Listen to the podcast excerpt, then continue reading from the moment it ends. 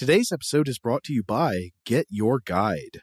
Want to make your next trip unforgettable? There's an easy way to do that. Book a Get Your Guide travel experience. Whether you're into food, nature, culture, sports, immerse yourself in the things that you love on your next vacation. For example, you could check out the Sherlock Holmes tour in London. You could take a pasta making class in Rome, experience the San Diego whale and dolphin watching cruise, or go whitewater rafting in the Grand Canyon. They've got a night helicopter flight over Las Vegas, a New York City street art and graffiti tour. They've even got a Chicago river cruise and architecture tour. Uh, I have to stress that my family went on one of these uh, architecture boat tours of Chicago, and it's absolutely phenomenal. Uh, so, I mean, this is the kind of thing that you want to turn to get your guide for. Whatever you're into, you'll find an experience you love. Discover and book your next unforgettable travel experience at getyourguide.com. BP added more than $70 billion to the U.S. economy last year by making investments from coast to coast. Investments like acquiring America's largest biogas producer, Archaea Energy, and starting up new infrastructure in the Gulf of Mexico. It's and, not or. See what doing both means for energy nationwide at bp.com slash investing in America. AirPods Pro with adaptive audio automatically keeps out the sounds you don't want to hear so you can listen to your music and lowers your music to let in the sounds you do need to hear. Hi there. Hi, what can I get you? I'll have a strawberry mango coconut probiotic smoothie with wheatgrass. Anything else? Extra wheatgrass. Here you go. AirPods Pro with adaptive audio. Available on AirPods Pro second generation when enabled. Today's episode is brought to you by Alienware. During Dell Tech Fest, score game changing innovations with limited time deals on select next gen Alienware gaming tech. New dimensions await with advanced gaming systems like the Alienware M18 laptop, powered by an Intel Core i9 processor, featuring awe inspiring visuals, liquid cooling, three dimensional audio with Dolby Atmos, and impressive overclocking potential. Your dream setup, amazing prices, and free shipping await you for a limited time only at alienware.com slash deals. That's alienware.com slash deals. Welcome to Stuff to Blow Your Mind from HowStuffWorks.com.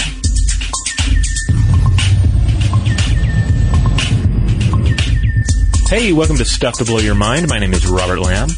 And um, Julie Eudaimonia Douglas. Oh, yeah? What does eudaimonia mean? It's a contented state of being happy and healthy and prosperous. Yeah? Yeah. And, and that's that sums you up? Except for prosperous. But prosperous in, in, in my relationships and other non-monetary ways. Yeah. Okay. Well, you know, that's a, it's a big question, right? Happiness. At this very moment, I feel eudaimonia You, so you feel happy right now? right now. Okay. Well, that's good. That's that's that's that's a good sign for the podcast episode. We that we should we should both be happy while we're, we're doing it. I mean, you don't have to be, but it, it helps, I guess. But that's pretty much life in general, right? I mean, from moment to moment, it's a question: uh, Am I happy? Is this making me happy? And should I be asking that question to begin with? To what extent is it a false construct? To what extent can we actually plan and manipulate uh, our environment and our life in such a way that the end result is happiness? Right. Which is why this is such a sticky topic and why we haven't really like put our arms around it and really giving it a big old squeeze because I mean this is kind of a territory that gets into all sorts of variables. And as you had mentioned, happiness is from moment to moment. So to say, are you happy? Do you want to be happy? Is sort of like, yes, I do. Mm-hmm. In five minutes, in, in a day, in a year, I want all of that for me. And then to even try to figure out what happiness is, is, is a whole sort of Pandora's box of philosophies and pitfalls. Yeah, like when anyone asks you, does X make you happy? Um, and unless unless X is something that's tied to a very in the moment experience, such as say, does does sugar make you happy? You know, you can say, well, yes, sugar makes me happy in a very short term sense, but otherwise, it you know does does uh, does any kind of artistic artistic endeavor that you uh, that you busy yourself with, does, does that make you happy? Well, yes, there are moments that it probably makes you really happy. There are moments where it will frustrate you. There are moments where, uh, where it will, uh, it will bleed into other areas of happiness or frustration in your life. It's just, it's, it's such, it's so dependent on so many different things. And it's such a subjective experience. Right, subjective and ephemeral, right? It's a fleeting feeling most times. And it's, and you had mentioned this whole thing of like even asking the, the question about happiness, what is it, am I happy? Kind of takes you outside of the experience of being happy. Yeah. And it's sort of one of those things that you start to take it apart. Can you put it back together again? You know, does that, does it make us unhappy to even try to figure out what this eudaimonia is? Well, you end up having to step outside of the human experience itself because then you start realizing that that as, as humans we are ephemeral. As humans, we're not one thing from one second to the next. We're mm-hmm. this weird kind of odd-shaped snake that's uh, draped across the timeline. with all these weird unconscious things going on that we can't always pin down and right there's just so many different states affecting this so one of the things you mentioned you said if x makes me happy that made me think about this equation that we're going to talk about this happiness equation which might sound a little reductive and maybe it is and we'll get to it but we really wanted to use this as our sort of entree into the topic Yeah. because we could go on and we may into this topic for episodes and episodes and episodes, but this at least gives us a, a place to start at to Yeah. figure out, you know, happiness in this transient state and what it means to us. Because indeed, there constantly are studies coming out dealing with happiness and the human reach for happiness, and uh, it's and, and we've been trying to figure out what happiness is for a very long time. Uh, so yeah, it's a deep topic, and today we're going to we're going to talk a little bit about how our thinking about happiness has changed, and then we're going to talk about this supposed happiness equation, which is when we get to it, you'll see it's a little more complicated than than than it sounds. Yeah, there's no x plus y equals z. Yeah. There are many more variables. But let's start with Aristotle because he described happiness as an experience of the good life through virtuous action. Okay, so this is the idea. You spend your time doing things that are good, that are virtuous, that benefit humanity in some way. You're gonna you're gonna feel good about that. You're gonna feel uh, this uh, this positive feeling in your life. Yes, by being disciplined, by being virtuous, yes, the byproduct is a sort of glow of happiness Okay. that, that you're, you know, a good person out there doing good things. Okay. And I can see where certainly later you can end up interpreting this uh, by by really drawing in uh, more religious ideas of virtue as well. But but you know on the surface that, that's this is a definition that seems to ring true when you're doing when you're helping others when you're doing good things uh, of of that nature. It you do feel a certain uh, a bit of happiness, this kind of uh, you know contentment. You, you know you're not you're not you don't feel like you're wasting your time. Yeah, there's a sort of purpose in life, right?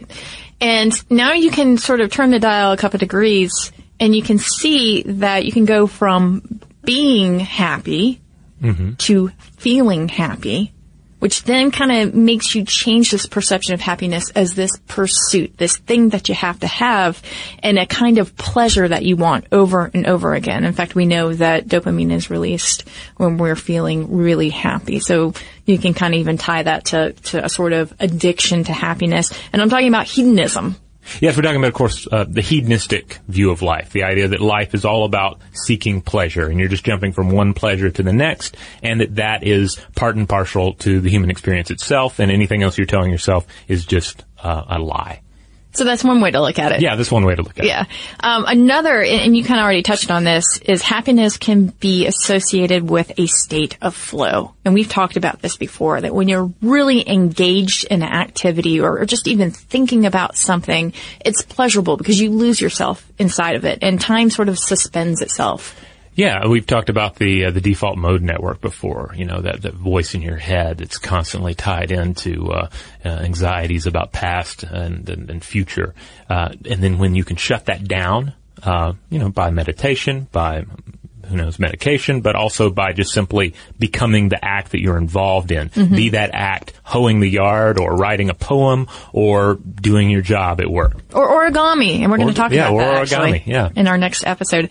Uh, but according to Megan Keener, writing for the Huffington Post, neuroscientist and Buddhist monk Matthieu Ricard teaches that durable happiness as a way of life requires training the mind and developing qualities like inner peace, mindfulness, and altruistic love. And uh, she goes on to say the Dalai Lama agrees, describing happiness as a skill requiring effort and time to develop an understanding of the true nature of reality. Yeah. And in a way, you kind of get back to Aristotle here, this byproduct of doing right by yourself, of doing good in the world, of of trying to come to the act in a very mindful way.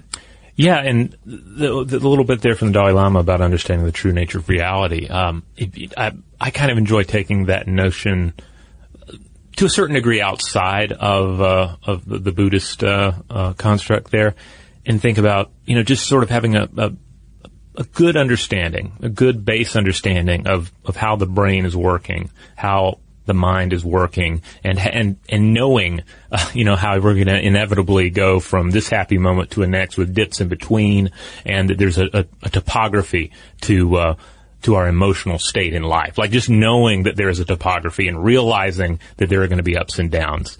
Uh, I feel like that is is uh, is an important part of of at least trying to maintain some sort of happiness in your life. Yeah, I kind of equate it with the ferret of the mind looking for everything that's shiny.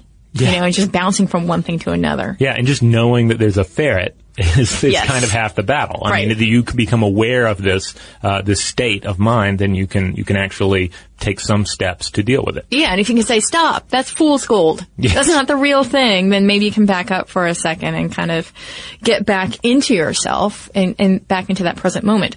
Now, when did we humans really think that happiness was worth pursuing in earnest? Because this hasn't always been the aim of humanity. Oh yeah, I mean, you just just in the Western tradition, you look back at. Uh, at certainly like Protestant thinking and and, uh, and and to a certain degree Catholic views of of life, where you you really get into this idea of this physical world as being a world of suffering and just you. It's all about just enduring what the world is throwing at you, and you got to keep your eyes on the prize, uh, and that being some form of happiness in the afterlife. If you can even call it happiness, you, you could even, I guess, at base call it liberation. Uh, to, you know, to to get a little Buddhisty on it, but. Life sucks, and your only possibility out of the suck is to is to follow the rules and make it out in the next life. Right, there's the original sin, the idea of that, and everybody's gonna suffer for that in this lifetime. Right. But when you get out, maybe not so much. So, according to Peter Stearns writing for the Harvard Business Review, this idea changed in the 18th century. And he said the fact is that the commitment to happiness in Western culture is relatively modern. Until the 18th century, uh, if anything, you had that saddened approach to life. And so he says what changed is you had the the Enlightenment. And we've talked about this before. The Enlightenment not only just brought in this new circulation of um, ideas, but coffee houses, which helped to circulate and really pump up everybody's energy Ah. to communicate those ideas, like little virus, these little memes that, that began to distribute among everybody. And so then you had these ideas of, well, hey, maybe, you know, the original sin and suffering, maybe it's a little bit different. Maybe God wants us to be happy he not gave us coffee, suffer. right? So why He not? has coffee and all this energy, and I have all these uh, thoughts and ideas, and I want to talk about them. Um, maybe God really wants us to be you know, cheerful. That's that's the idea there. And in addition to that, Stearns says that there were advances in human comfort for the middle classes. This is really key. And he's saying that there was better home heating. I mean, imagine being chilled throughout the night and how angry and depressed you might be the next day.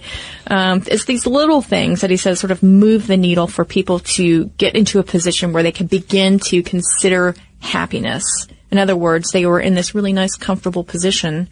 Um, and he even says that improved dentistry might have encouraged people to smile more. Ah. And you know, we've talked about this before, just smiling, Mm-hmm. the act of it will communicate to your brain that you're happy. Yeah. So even if that state, you know, right before that you were kind of feeling funky, or in a funk, I should say, and then the, just the act of your lips curling up can tell your brain, hey, you're smiling. Huh.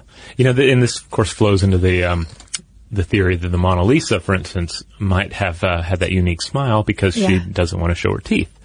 Um, that it's an it's an interesting theory, but the thing is, It's kind of disappointing though. yeah, You know, like, oh, she's the, she's neither smiling or grimacing. She's just doesn't want to show her teeth. Yeah. But you know what? I I think we've all seen very genuine smiles on the part of people with uh, imperfect to to bad teeth, you know? And in a way like there's nothing better because you know that's a genuine smile. Like it's a smile where the the, the happiness of the moment uh, supersedes any concerns about physical health or or uh, or just uh, you know basic appearance. Yeah, and it's it, you know we kind of take dentistry for granted now, but think back to the 18th century, and this would be a clear marker of those who maybe had access to money and dentistry and those who did not. So all of a sudden, to be able to have things in your mouth fixed, you know, maybe Yeah. not have that roan tooth or whatever it is, um, that might say, ah, look at me, I've got access to wealth, and I'm going to smile about it all day.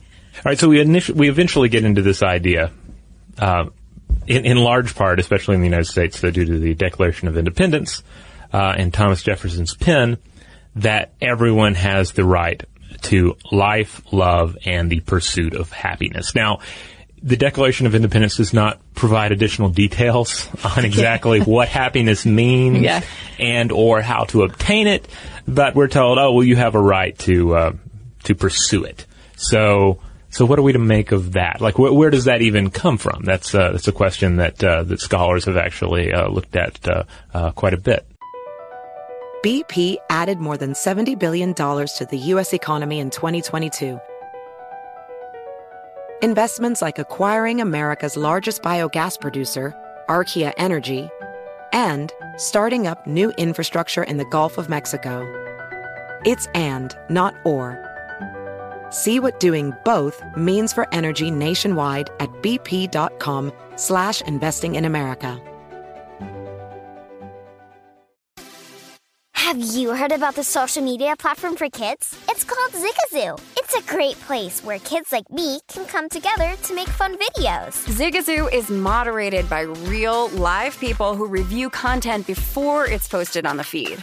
Oh, I especially love the dance challenges. So much fun. Oh, and there's no comments or messaging, so you don't get any of that negativity that's all over other social networks. All my friends love it. I love that it's Kid Safe COPPA certified. Uh, I don't know what that means. It means it has built in privacy protections for your online data. Uh, that's great, but I wouldn't be doing Zigazoo if it wasn't fun. She would not be doing it if I didn't think her data was safe. Zigazoo, the world's largest social network. For kids. Download the Zigazoo app today. Apple Card is the perfect cashback rewards credit card. You earn up to 3% daily cash on every purchase every day. That's 3% on your favorite products at Apple, 2% on all other Apple Card with Apple Pay purchases, and 1% on anything you buy with your titanium Apple Card or virtual card number. Visit apple.co slash card calculator to see how much you can earn. Apple Card issued by Goldman Sachs Bank USA, Salt Lake City branch, subject to credit approval. Terms apply. Did you know that most salads travel over 2,000 miles to reach your plate? But not with 80 Acres Farms. Their crisp salad greens and herbs are food less traveled, going from farm to store in days, not weeks. They stay fresher for longer in your fridge. My salad lasts all week long, which means less food waste and easy meal planning. Oh, and did I mention there's no need to wash these greens? Because 80 Acres Farms uses zero pesticides. Visit 80acresfarms.com to learn more and find their salads and salad kits at your local Harris Teeter. Well, Thomas Jefferson, as we know, was really very well read and in many different areas. And as Josh Clark points out in his article about this, um, Jefferson was very interested in philosopher John Locke's ideas. And Locke had originally posited the idea that a person's right to live a healthy life, free to amass and maintain property, or life, health, liberty, and property, was sort of the bedrock on which Jefferson began to build his own philosophy for what the United States might want to pursue for itself. So we're not quite sure how happiness came to be in, in his um, final wording in in uh, the Declaration of Independence, but we do know that this idea of health and wellness, well-being, might have informed this idea of happiness. Yeah, again, it's such a subjective thing that really, if you try and uh, and really dissect it too much, you just start running into dead ends. Uh, I mean, especially when you think about the the fact that that uh, the American uh, dream uh, as, as it was back then, also entails being able to come to a new place and practice uh, some sort of dreary take on Protestant theology. Uh, again, where it, life is not about happiness, Mhm. and maybe that that uh, that belief is in a, in a sense your own sort of happiness. So it gets complicated. It does, and then it's and it, again, it's interesting to see Thomas Je- Thomas Jefferson and others during this period really bringing in these other ideas of what life is. So obviously, in the United States, there's a comfort level that has been reached, in which Jefferson and others can begin to ponder what it means um, to to be this human in this society and what to expect. And I think that's the fascinating thing is that that turn from health and wealth being eking into this idea of happiness, and that that should be accessible for people. Some people, anyway. You know, technology makes a lot of things easier, like using the post office. With stamps.com, you can do everything that you do at the post office right from your computer. Best of all, it's super easy. You don't need to be a tech expert. With stamps.com, all you need is your computer and printer to buy official U.S. postage for any letter, any package. And stamps.com provides all of the expertise. They'll send a digital scale automatically calculating exact postage and stamps.com will even help you decide the best class of mail based on your needs. Then all you have to do is print the postage Hand it to your mail carrier and poof, you're done. Plus, stamps.com makes it easy to print postage from popular business software like QuickBooks, Outlook, and more. We use stamps.com, so you can too. No, we use stamps.com, and so can you. Right now, you can use our promo code STUFF, S-T-U-F-F, for this special offer. We're talking about a no-risk trial plus a $110 bonus offer, including a digital scale and up to $55 in free postage. So do not wait. Go to stamps.com before you do anything else. Click on the microphone at the top of the homepage and type in stuff. That's stamps.com. Enter stuff. All right, we're back, and we're talking about happiness, uh, and we're going to talk a little bit about something called the happiness industrial complex, or something dubbed the happiness industrial complex. And for an example of this, you just need to look at pretty much anything in your surrounding world. Uh, turn on the television, turn on the radio, listen to a podcast, uh, drive down the street. Yeah. It's everywhere. Yeah, and uh, according to Caroline Gregoire, a features editor at Huff- Huffington Post, a Google search for happiness yields 75 million results and nearly 40,000 books on the topic. Now, sitting atop this heap of books Mhm. is Gretchen Rubin's happiness book or the Happiness Project. I'm sure um, a lot of listeners have probably seen this around. And Gretchen Rubin, sh- she was very interested in trying to figure out what made her happy. And she began to sort of live this life of how she could achieve. Um, it's, it's sort of like the Six Sigma Jack Donaghy, like I'm going to attack happiness and it's going to be in, you know, all these different areas of my life. And she lived it for like a year and then, and wrote about the successes and the failures of that as well as some of the studies and the science behind it. Um, but she says that she thinks that the reason why there is this happiness industrial complex is because we live in a time of incredible prosperity, not of course globally, but in the West, this is probably the, one of the most prosperous times in history. And so, harkening back to that idea that when you reach a certain comfort level, you begin to really become more introspective and figure out how to move that needle on your own happiness. Yeah, and then the the media that you consume, the examples of life that you see around you, those kind of become the the sort of baseline happiness that you feel on some level you should be able to achieve. Yeah. So you have this uh, you have this example of what your home should be, what your family should be, what your clothing should be, what your your nose should be. I don't know, and and and that that becomes the model. That becomes something that you, you strive for. Um, and there's, and there's no end of people that want to sell you something that will help you reach that point where you have that house, where you have that nose, where you have that outfit, where you have whatever version of, of, of happiness you're having to pull out of the uh, the media ether all around you. Which kind of gets you into this terrible place where you think that there's a standard of happiness that you must fulfill for yourself, even though no one can really define that for mm-hmm. the community at large. It has to be defined individually.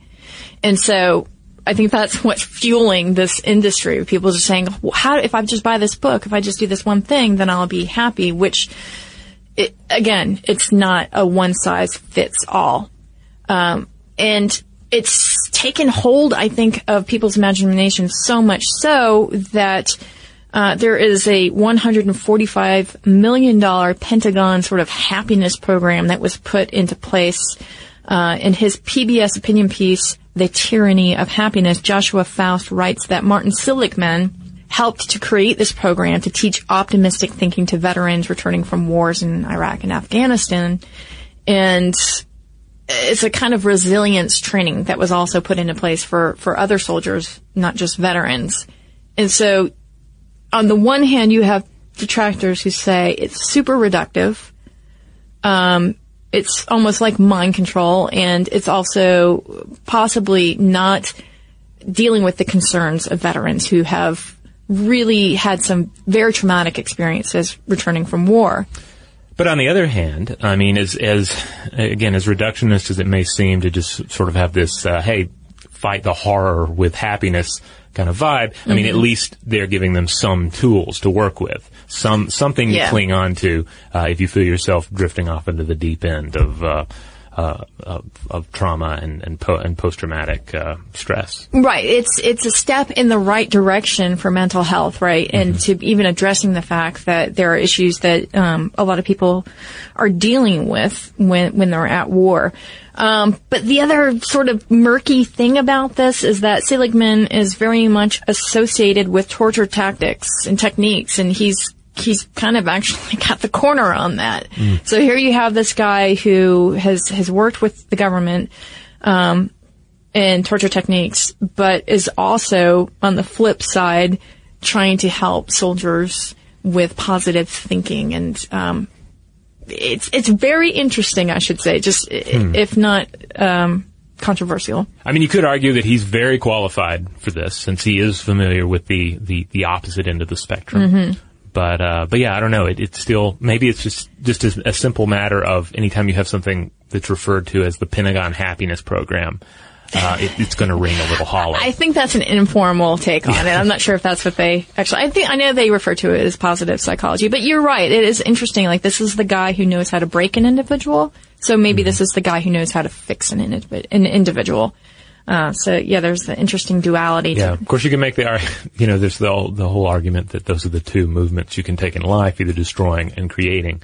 And, uh, just because you can tear a car apart doesn't mean you can rebuild it. So, I don't know. Indeed. I feel like this is fertile ground for another episode yeah. to even talk about this.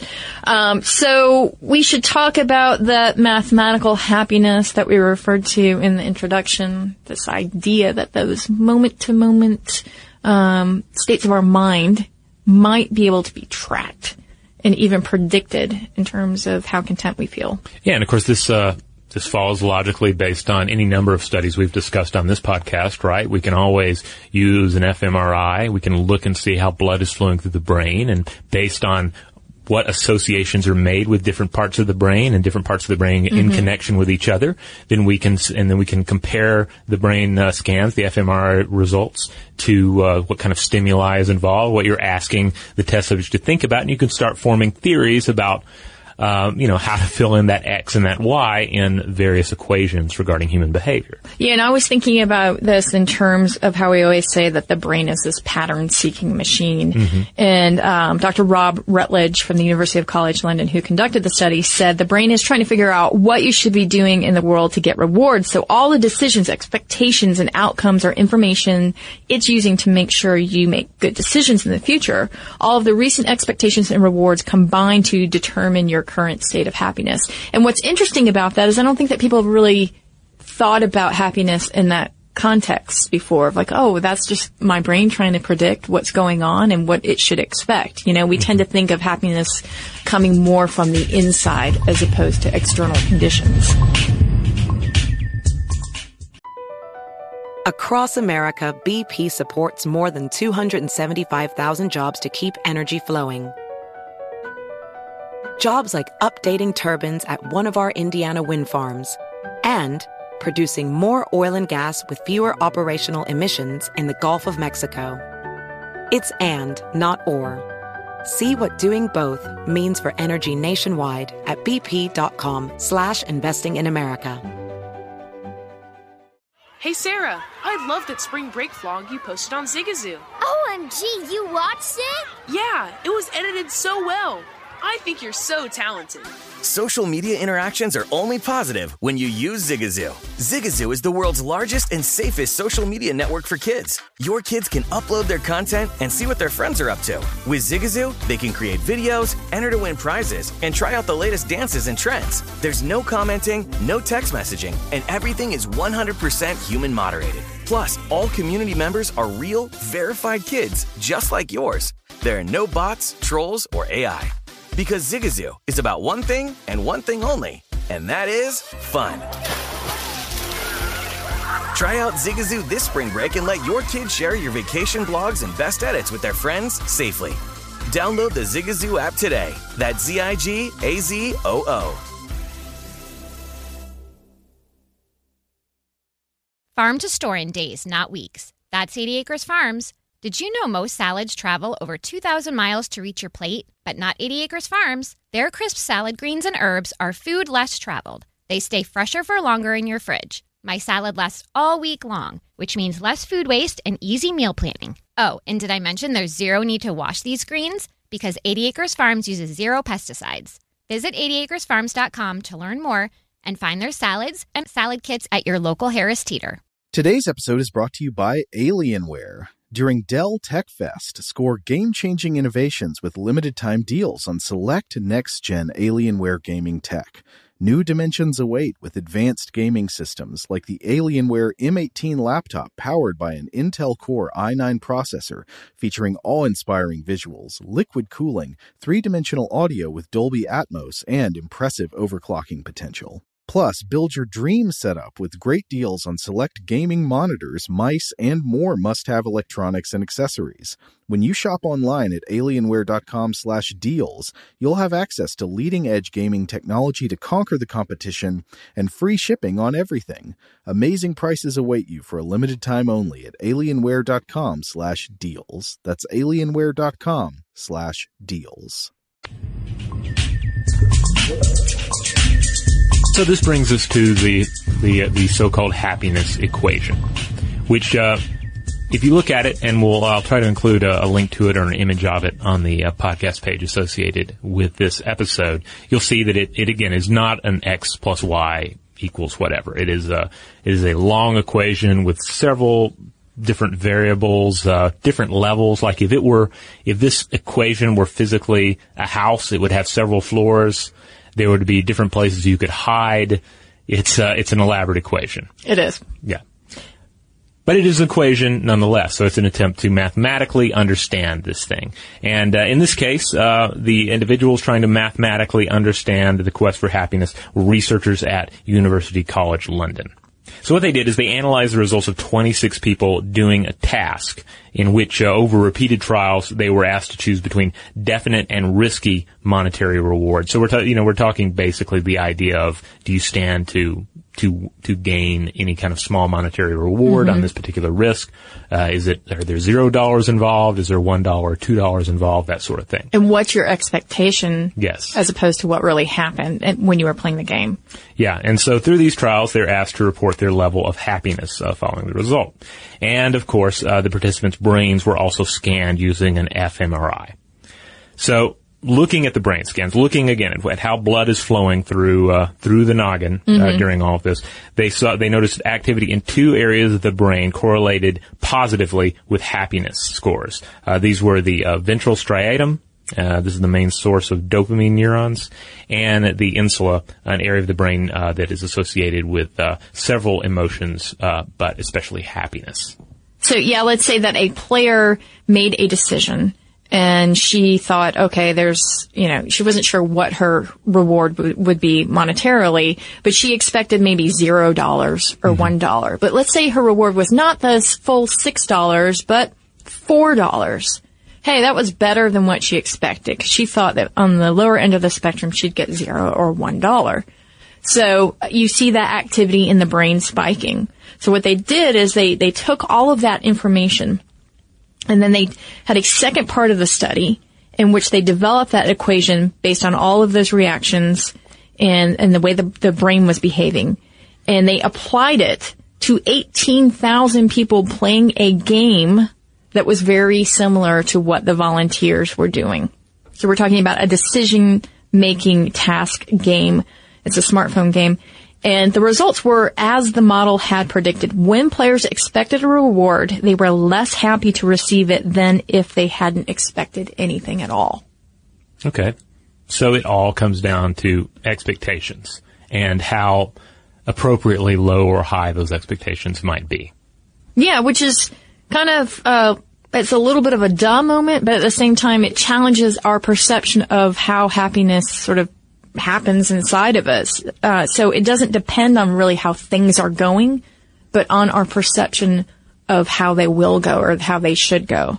Yeah, I feel like an area of my life where I see this in play the most is when I see a movie, when I go to check out a film, right? Because you're coming into any given film with varying levels of uh, of of information regarding its quality and how much you are supposedly going to like it. So you Uh-huh. have these, you have a certain expectation set for it.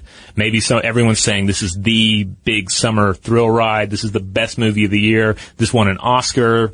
This one, this, uh, this is the, the film that all your friends are talking about. So you go into it perhaps thinking, well, I will certainly love it. It will be the greatest thing ever. Or you go into a film that everyone has dumped on and then it's better than you expected.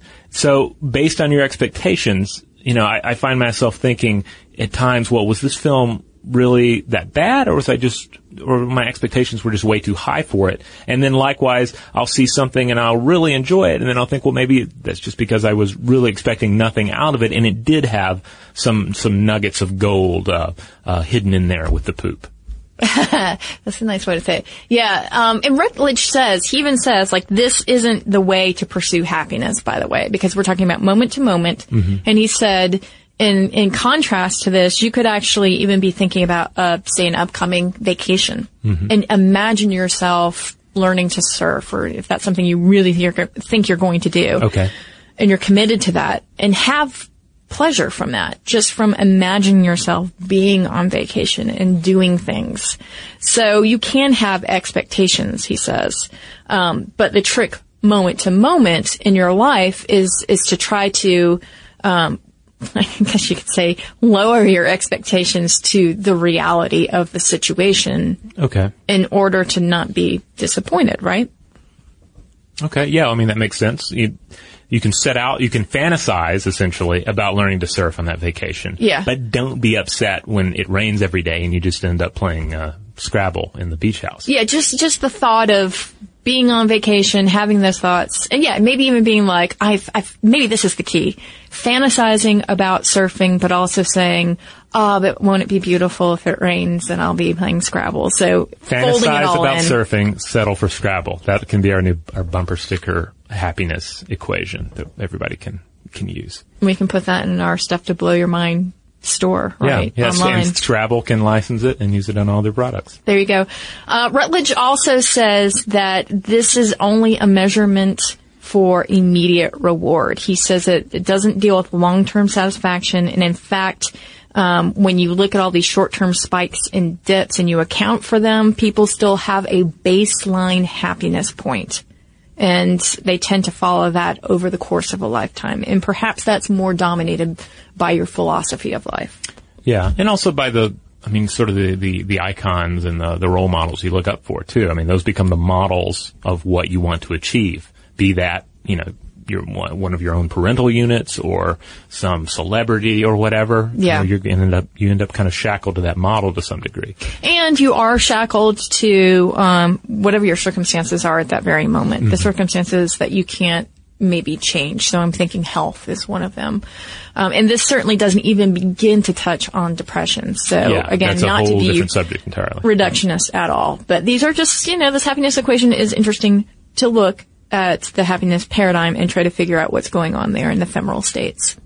So, if we're to take something away from this, and again, you can't really take away a quick, easy, uh, uh, you know, rocket ride to happiness, but essentially, um, aim for the stars, but settle for the moon, kind of a situation. Yeah. But even that is, is more complicated than it sounds. Like if you start dissecting the the bumper sticker uh, um, uh, simplicity of it, Mhm. it, it is a lot. Like how do you set? How do you aim big and and still find yourself satisfied with uh, with with less impressive results? Uh, like even in my own life, when I think about about my writing, uh, it's it. I feel like I've I've gotten to the point where I have a uh, like a healthy level of expectation, but I still am also at the same time uh, staying ambitious with what I'm trying to do, Mhm. and I'm not sure I can really break apart how I'm maintaining that. You know, like because they seem like two contradictory uh, feelings. Well, I think it's kind of one of those things, especially with fiction, is you do have that expectation. I'm going to write the great American novel and I'm doing it now. And that never happens, right? Because that novel turns out into something entirely different than what you expected. So I think when you come to the experience of flow, in this case, happiness, that you have to be willing to fail a lot or a little Yeah. in order to reach some sort of stasis of happiness, right? Because it's just in the effort of trying to do that and then square your expectations with whatever comes out on the other side. Yeah. Again, writing requires that sort of like Zen monk-like mind, which makes it, I think, very difficult. Although not for Joyce Carol Oates. Oh yeah, she uh, she finds it easy. She's prolific, and I think it's because it's like a muscle for her. Yeah. She has written so much, and she does it almost automatically when she comes to the table because that is what she does. Hmm. You know, every single day. That you know, I think that you sort of maybe when you're doing it that much, you put away those fears or those thoughts that allow you to get to that page. Bottom line, though, expectations seem to play a major role in the pursuit of immediate happiness. So shoot for the moon. Yes. Well, no, That's shoot not- for the stars. I know. Or if you shoot for the moon, the shoot for the moon, shoot for the moon is fine, but settle for low Earth orbit. There you go. That's our bumper sticker. Yes. All right, guys. Um, you know you can find us in other places, right? Oh yeah, yeah. We're available uh, all over, but especially at stufftoblowyourmind.com. That's the mothership. That is where you will find all of our podcast episodes streaming for your pleasure. You will find all of our videos. You'll find our blogs, uh, as well as links out to various social media accounts that we frequent. And if you have any thoughts on happiness, any sad thoughts on happiness, particularly, um, please do share them with us. We would love to hear from you guys, and you can do that by emailing us at blowthemind at howstuffworks.com. For more on this and thousands of other topics, visit howstuffworks.com.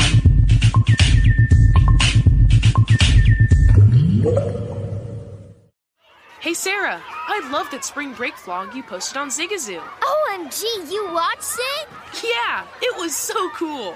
I think you're so talented. Social media is only positive with Zigazoo, the world's largest and safest social media network for kids. In Zigazoo, all community members are verified kids just like yours, and all content is fully human moderated. Try out Zigazoo this spring break. Download the Zigazoo app today. Does money stress you out? Let Facet flip your financial chaos into clarity. Finding Facet immediately put us at ease. Facet's innovative approach to financial planning ensures your money works as hard as you do, enabling members to experience the joys of having your finances in order. That makes us Facet for life now, I guess. Visit facet.com, F A C E T.com to learn more. This ad is sponsored by Facet. Facet Wealth is an SEC registered investment advisor. This is not an offer to buy or sell securities, nor is it investment, legal, or tax advice. These testimonials are from current Facet members who are not compensated. All opinions are their own and not a guarantee of a similar outcome. Farm to store in days, not weeks. That's 80 Acres Farms. Did you know most salads travel over 2,000 miles to reach your plate? But not 80 Acres Farms. Their crisp salad greens and herbs are food less traveled. They stay fresher for longer in your fridge. My salad lasts all week long, which means less food waste and easy meal planning. Oh, and did I mention there's zero need to wash these greens? Because 80 Acres Farms uses zero pesticides. Visit 80acresfarms.com to learn more and find their salads and salad kits at your local Harris Teeter. From football playoffs to basketball madness, TCL Roku TVs are the best way to stream your favorite live sports. With all the biggest sports channels, a sports zone with all available games in one place, and apps like iHeartRadio with sports podcasts such as The Herd with Colin Cowherd. Cheering on your favorite team has never been easier. A big screen TCL Roku TV offers premium picture and sound quality, so you'll feel like you're right in the action. Find the perfect TCL Roku TV for you today at Amazon.com.